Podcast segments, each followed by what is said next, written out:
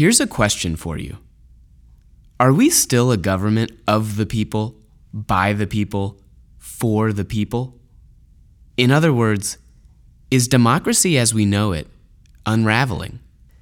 In today's conversation, we take a look at how current events, specifically the Brexit, can be seen as a catalyst for larger shifts in the way government works. We examine possible aspects of that future bureaucracy, and we find out that in some cases, that future is already here. I have to say, this is a good episode. I'm Sean Fallon. Welcome to Pushing the Perimeter.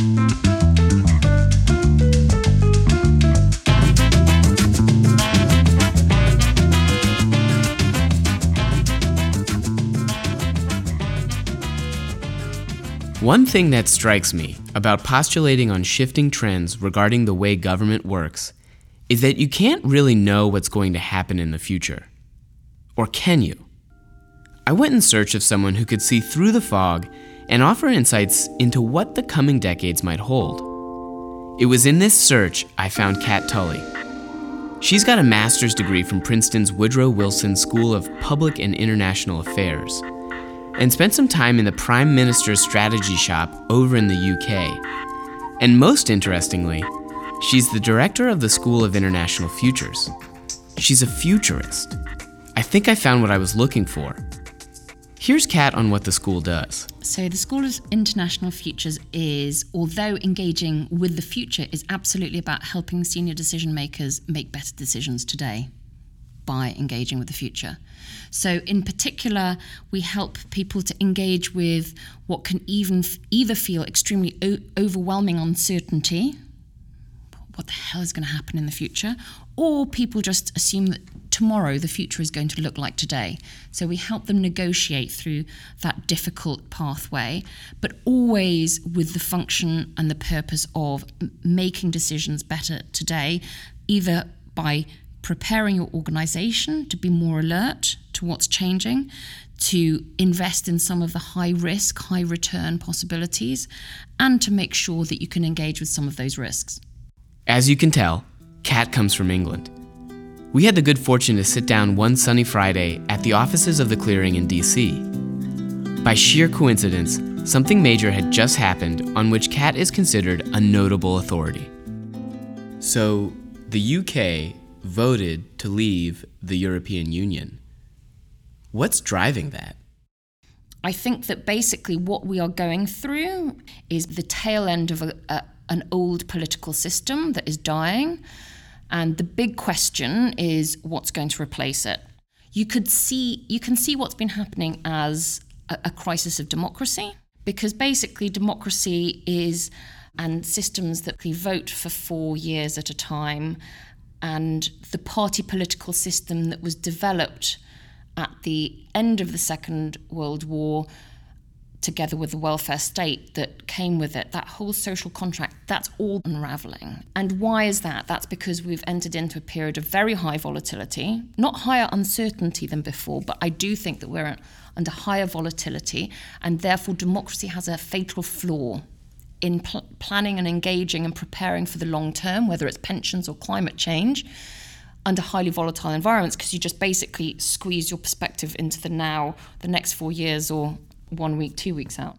So that's that's one issue, and then what you've also got is uh, a growing set of inequality trends. You've got public services that aren't delivering so well because of a whole series of demographic pressures, uh, as well as austerity pressures.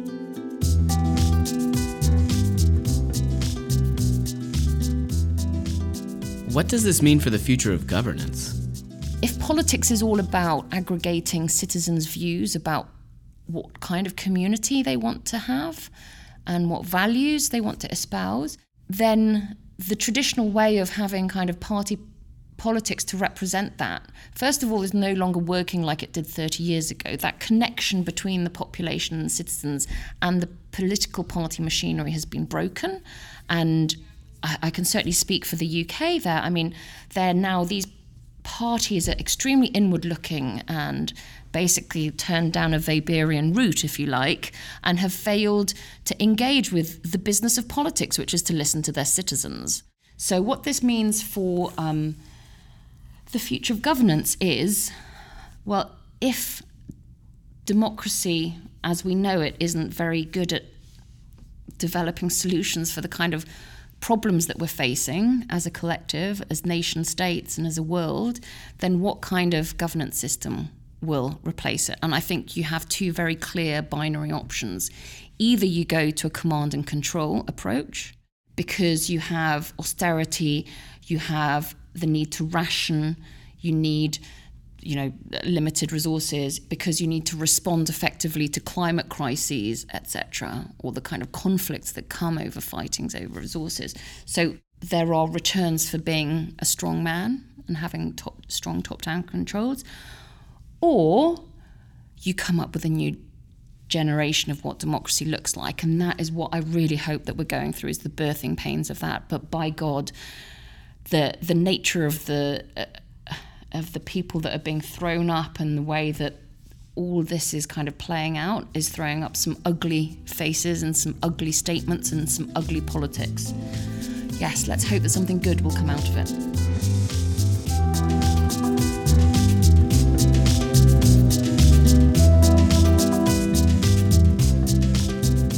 When you talk about the new version of democracy, what might it look like? So I think technology is going to have to be part of it, but also technology combined with face to face deliberation. I work with this organisation called Involve, uh, a public think tank in the UK that looks at um, public engagement.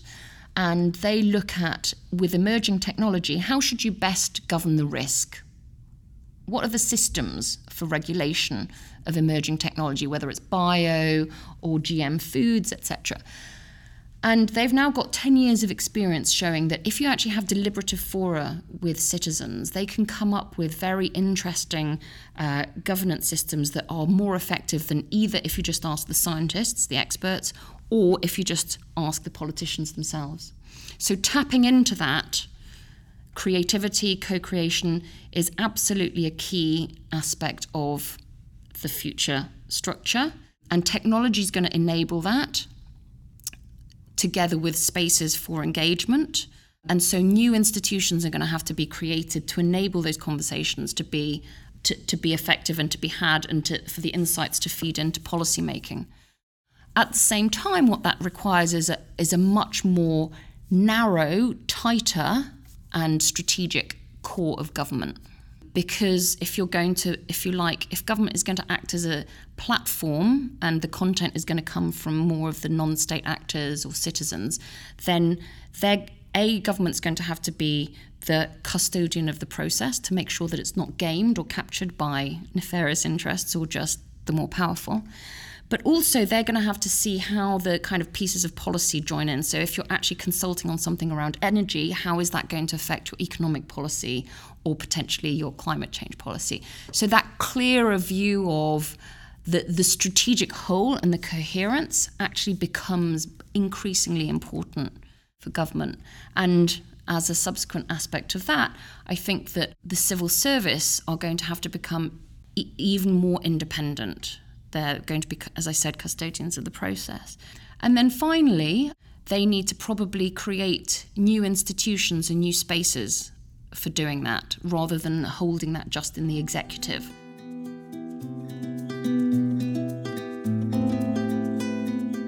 There's been a whole series of conversations and innovations being had at the governance level and what you're seeing is some very interesting innovation across the world, emerging economies and developed countries, around how do you create institutions, government and otherwise, to facilitate effective decision making for the longer term.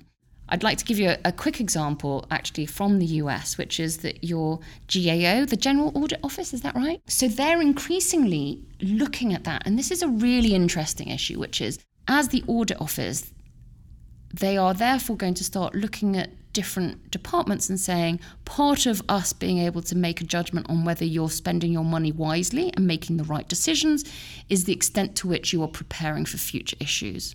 So that gets built into their framework. So they have a very nice strapline at the moment that says from oversight, which is what they did in the 1960s and 70s, to insight, which is what they did in the 1990s, which is to use data to provide insight on improving efficiencies, to foresight, which is where they are now, which is about actually not just preparing for today, but getting organizations and departments that are making policy decisions to help us confront the challenges and opportunities of the future.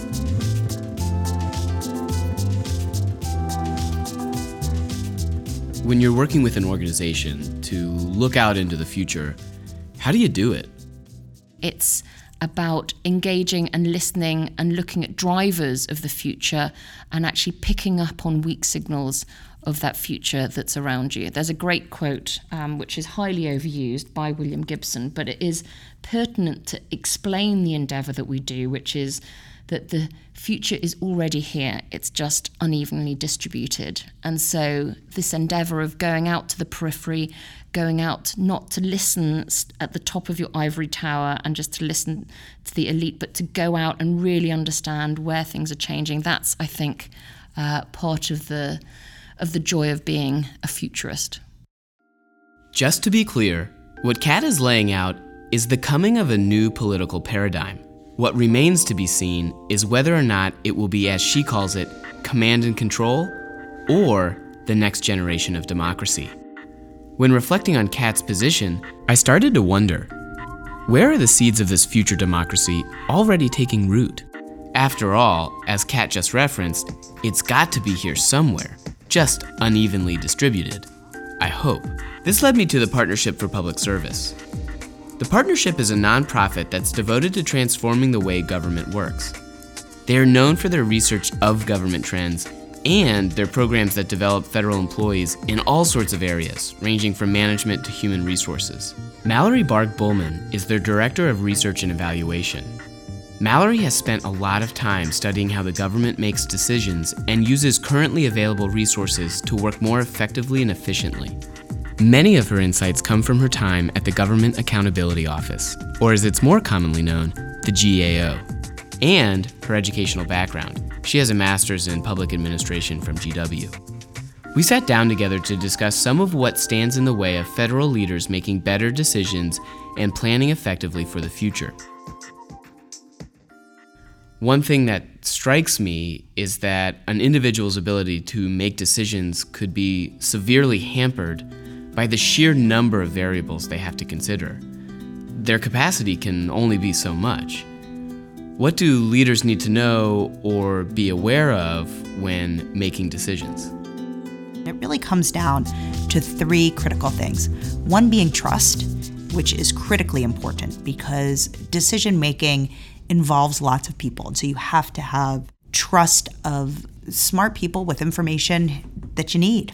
Uh, the second is operating across the government enterprise. When you're talking about complex issues, I will say that virtually any complex issue is going to involve the work of more than one agency, more than one sector, more than one level of government. You need to be able to work across the enterprise and build those relationships and make things happen. And the third is is data and evidence. There's all kinds of systems built into the federal performance management system, the federal budget process, the federal enterprise risk management process that provides critical data. And when new leaders come in, it's going to be a lot about knowing how to leverage those tools that are out there and leverage the things that are already part of the process.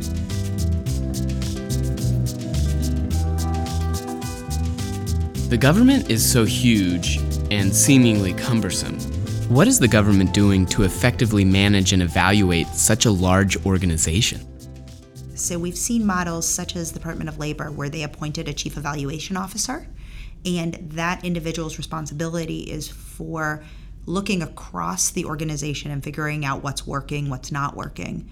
We also have seen various administrations look at different look at the government in different ways. In, in research, we talk about it a lot as picking your unit of analysis, and so under Bill Clinton's administration, he looked at it from the perspective of agencies and looked at really in a focused way on creating strategic plans and having clean audits within the agencies.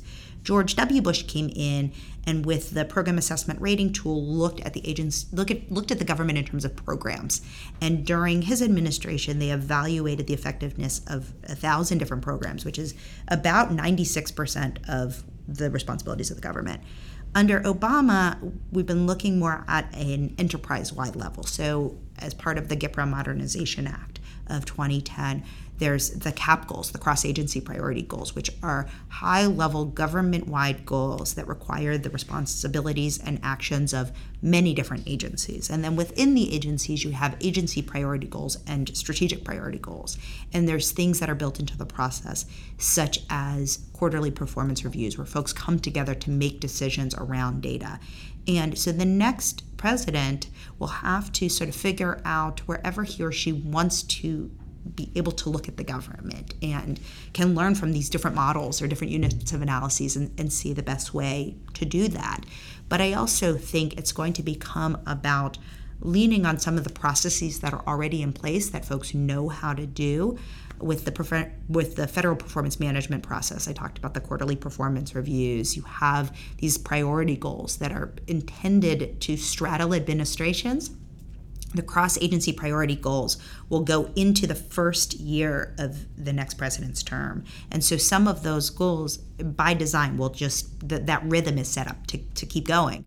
The federal budget process is a three year process. Congressional budget justifications that agencies prepare are some of the best documents in government because if you look at it, you get tremendous insight into what an agency is doing. Government is is huge. It's 4 million people. It's a 3.7 trillion dollar budget. And that is a tremendously large operation. Almost any issue you care about, whether it's clean water, whether it's trees, whether it's education, whether it's national security, whether it's, you know, international relations or immigration, any issue is going to require the work of a lot of people and processes to get things done.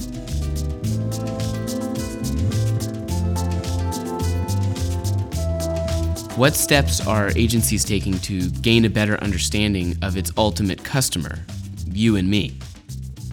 Government seeing itself as a provider of services to citizens is, is really important. And we find that in many cases, government is working really hard right now to understand what the user experience of the services are uh, agencies are doing something called customer journey mapping, which is actually used pretty widely in the private sector too. And it's really mapping out the type of users of their services and trying to understand what that journey is is like. So if you are a student at a high school, you want to go to college, you want to apply for student aid. What are the types of scenarios that you could be going through? You know, maybe you do have access to the internet. Maybe maybe you don't. Maybe you have parents who have been through the process. Maybe you don't. And try to create those different anticipate those needs of those individuals. One thing I think about a lot is how the norms for communication are changing. How do leaders and agencies need to adapt to communicate with citizens and its employees in the future? I think one thing that uh, leaders are struggling with right now and trying to figure out is what are different ways to communicate with different generations. So the millennial population, I know, is much more visual, much more quick to respond, much more engaged. And you also then have Gen Xers still in the workforce. You've got the boomer population. You have folks that are retirement eligible. And a leader has to successfully communicate with all of those different populations in almost every agency, and, and, there's one or two where this isn't the case, senior executives perceive things to be going better than the rest of the workforce does. I think millennials need to be really vocal in how they receive information. Someone uh, from Deloitte was speaking on a panel here the other day, and Greg Pellegrino, who heads up their strategy division, and he was pointing out the data behind the number of images that millennials see every day and use every day as part of their communication. And I look at some of the apps, you know, when you look at Instagram, when you look at Snapchat, when you look at all of these different very visual based forms of communication. Those are things that, candidly, agencies just aren't using at this. And I think they're struggling with it a little bit. Part of it is creating a brand for your agency and using some of these channels, such as LinkedIn, such as Glassdoor, such as Instagram, or you know any of these these sites to create a vision of what the agency is doing. We've seen it, some agencies get really creative about this. Not surprisingly, the Department of the Interior has great opportunities to showcase things like the national parks and show that when somebody is processing a grant request or managing a budget or doing some of these more administrative tasks, these are the gorgeous things that they're trying to accomplish. NASA also has not surprisingly done a great job of this of look, we're trying to put somebody on Mars. That is what we are here to do. And so I think as leaders get more and more comfortable with social media, with understanding the rules around social media, and with operating in that space, I think they will be better able to engage the millennial population.